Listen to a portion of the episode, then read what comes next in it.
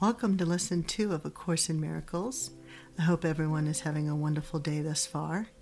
Lesson two is going to build on lesson one, so please make sure that you do these lessons in order in order to get the most benefit from this course.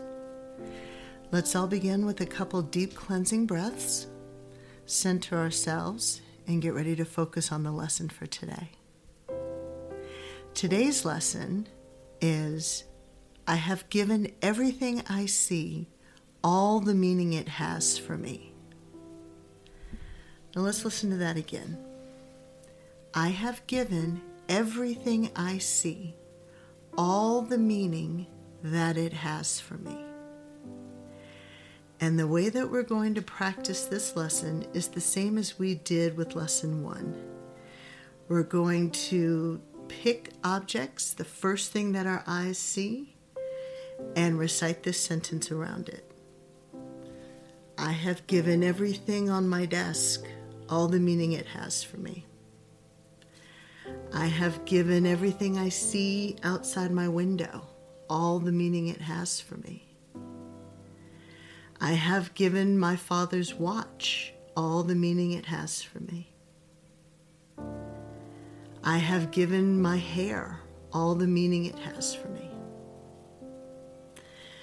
Now, the key with the examples that I just gave is I think you notice that some of them don't really resonate.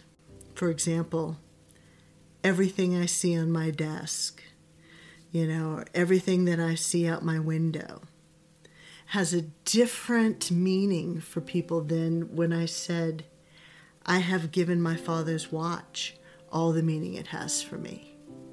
And again, that is key with these lessons. You cannot discriminate between the things that you choose to focus on.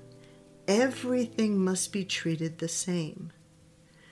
Make a point of whatever your eyes see, the first thing it sees, to say this sentence. You cannot discriminate and only pick the things that you're already disconnected from or that you never had a connection to. If you see it, put the statement around it. This is again about trying to recalibrate your perception filters.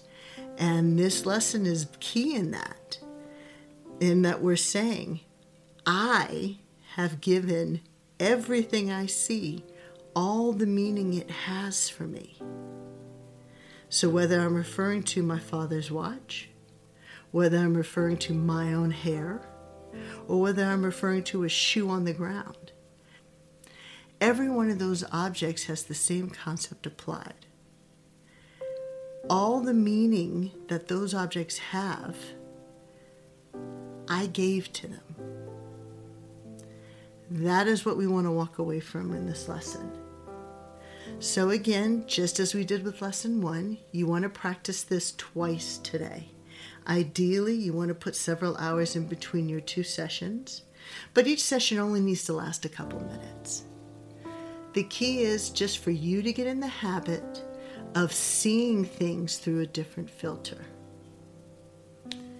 So, again, the lesson is I have given everything I see all the meaning it has for me. I hope you enjoy the rest of your day today and please join me for lesson three tomorrow. Come to Yourself provides unbiased, easily accessible information from the top scholars in the fields of transpersonal psychology and consciousness studies, coupled with personal insights from successful artists, musicians, and business professionals to anyone looking to start their spiritual journey to discover and serve their soul's mission in life. Thank you for listening.